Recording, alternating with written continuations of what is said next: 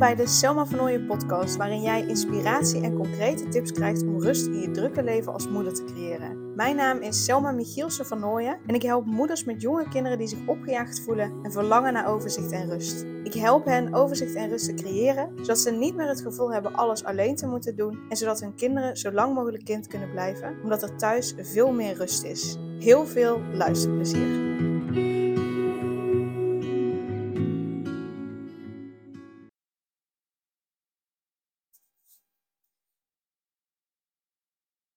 Wat ik vaker bij mijn klanten uh, terughoor, is dat ze ja, het gevoel hebben dat ze hun taken uh, niet voldoende uit kunnen voeren. Dus ze hebben het gevoel dat er altijd al een, taken, dat er altijd een takenlijst is. Dus dat, dat is één. Uh, dat, dat ze altijd van alles moeten doen, dat ze, dat ze nooit klaar zijn, dat het nooit af is. En die takenlijst krijgen ze dan ook niet makkelijk uit hun hoofd. dus dat blijft daar maar zitten. Dat zorgt voor een opgejaagd gevoel, dat zorgt voor druk, dat zorgt voor een gestrest gevoel. En daarnaast hebben ze dan ook nog het gevoel dat ze al die taken die op die lijst staan, dat ze die niet voldoende uit kunnen voeren. Dus eh, onder andere moederschap, eh, partner zijn, eh, een vriendin zijn, werk. En daarin horen ze dan ook echt achter de hoeveelheid aan die op die takenlijst staat. En ook vragen ze zich dan af of ze er wel echt van genieten van uh, die taken die op die takenlijst staan. En sommige dingen uh, ja, vinden ze niet leuk, maar sommige dingen zouden ze toch misschien wel wel leuk mogen vinden. Zoals bijvoorbeeld het werk of bepaalde dingen doen met partner. Uh, maar het voelt dan meer als een moedje van, ja, maar ik moet ook nog een goede partner zijn en, en, tijd met mijn partner doorbrengen. Dus dat voelt dan ook meer als een moedje dan dat ze er echt van, van kunnen genieten. En dat is natuurlijk super bijzonder. Um, dus ja, mocht jij dit herkennen, uh, dan is het wel interessant om te gaan kijken van oké, maar wat staat er nou allemaal op die takenlijst? En ja, kun je die takenlijst ook nog onderverdelen in, in iets wat prioriteit heeft. En dan uh, niet alleen prioriteit van nou dit moet vandaag gebeuren, maar ook prioriteit van uh, wat jij belangrijk vindt. Dus als jij het belangrijk vindt om ik noem maar iets, één keer in de week of één keer in de maand, in ieder geval met je partner uh, samen weg te zijn of samen een avondje te hebben, um, streep dat dan ook aan als prioriteit. En, en kijk ook, want wat ik vaak zie, is dat alles op die takenlijst prioriteit heeft. En dat sommige dingen misschien wel, hè, bijvoorbeeld noem maar iets, stofzuigen, dat, dat sommigen vinden dat ze dat iedere dag moeten doen. Dat dat een prioriteit is. Maar zou je ook eens kunnen beginnen met dat om de dag doen? Hoe zou dat voor je zijn? Vooral ook, gaat er iemand dood? Wordt er iemand ziek? Nee, oké, nou dan zouden we dat misschien wel uh, eens kunnen opschuiven. En ik kan me voorstellen, hè, als, als uh, weet ik veel, je een kind hebt met een allergie van huisstofmijt, ja, dan snap ik dat, dat dat echt een prioriteit is. Alleen als het allemaal niet het geval is, ja, zou je het dan, in plaats van dat je het nu iedere dag doet, zou je het dan eens om de dag kunnen doen. Stel dat je het om de dag doet, zou je het dan eens om de twee dagen kunnen doen. Dat dat al iets meer lucht geeft. En zo kun je dat met al je taken bekijken van, hé, hey, maar zo vaak als ik deze taken doe, moet dat echt? Is dat echt nodig? Kan het ook een stukje opschuiven? Kan het ook een stukje minder? Mag het van jou ook een stukje minder? Want daar zit het dan vooral in. Hè? Het kan waarschijnlijk wel. Ik bedoel, je kunt heel makkelijk gewoon lekker niet stofzuigen. Maar mag het ook van jezelf? Mag jij er eens een dag langer over doen dan je normaal gesproken doet? Mag jij van jezelf het huishouden laten versloffen? Mag jij van jezelf een tandje minder geven op je werk? Mag jij van jezelf eens meer tijd voor jezelf nemen? En misschien iets minder dan met je kinderen. Mag je dat allemaal van jezelf? En zo nee, want dat is wat ik heel vaak bij mijn klanten zie, dat ze dat niet mogen van zichzelf, dat het in principe kan, dat het van hun partner ook mag en kan. En als ze daarmee in gesprek gaan, dat, het, dat, dat er legio mogelijkheden zijn. Maar dat ze het van zichzelf eigenlijk diep van binnen niet mogen. En daar zit een heel groot verschil in. Kan het niet? Of mag het niet van jezelf? En ik zou je willen vragen om daar eens naar te kijken. Kan ik daadwerkelijk wat minder van deze takenlijst doen? Of mag ik dat niet van mezelf? En wat maakt dan dat ik dat niet van mezelf mag? Want daar zit de sleutel, daar zit de sleutel tot verandering. Op het moment dat jij jezelf, jezelf kunt toestaan dat je uh, uh, wat minder vaak stofzuigt, dat die vaat wat langer mag blijven liggen, dat die was iets minder lang opgevouwen wordt, dat je desnoods gewoon uit de wasmand leeft en daar gewoon lekker je kleren uithaalt uh, zonder dat die ooit in de kast hebben gelegen. Ja, hoe erg is dat eigenlijk? Gaat er iemand dood? Nee. Wordt er iemand ziek? Nee. Wat maakt dat het dan per se eerst netjes in de kast moet?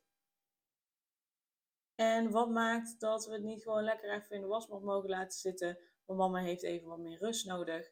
En um, ja, er is eigenlijk geen probleem op het moment dat die was blijft liggen.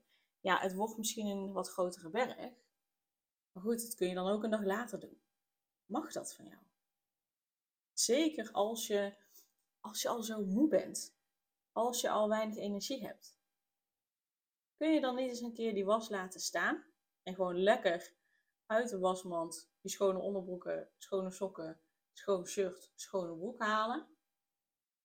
Zodat je die tijd dat je met de was bezig zou zijn, even kan zitten. En hè, stel dat je normaal gesproken maar 10 minuten met de was bezig bent, om die op te vouwen, ik noem maar iets.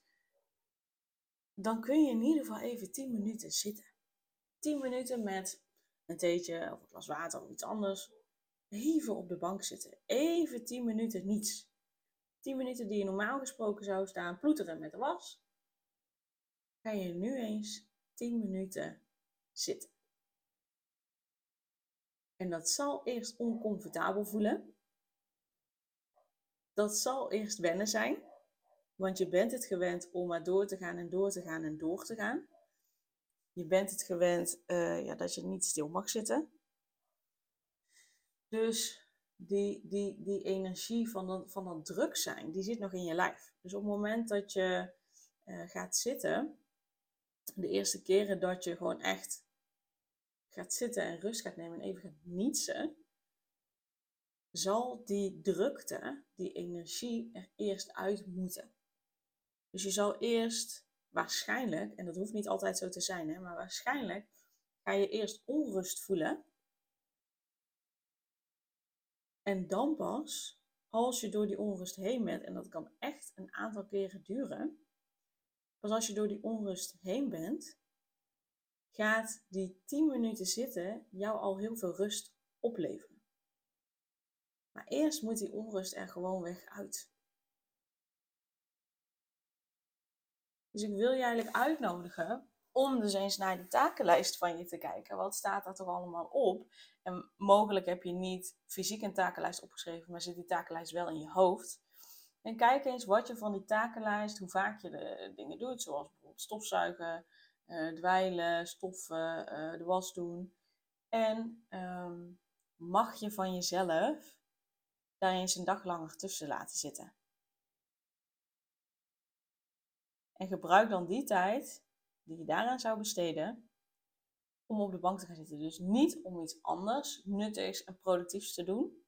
Nee, om echt gewoon op de bank te gaan zitten. En even niets te doen. Even lekker naar buiten staren. Even niets.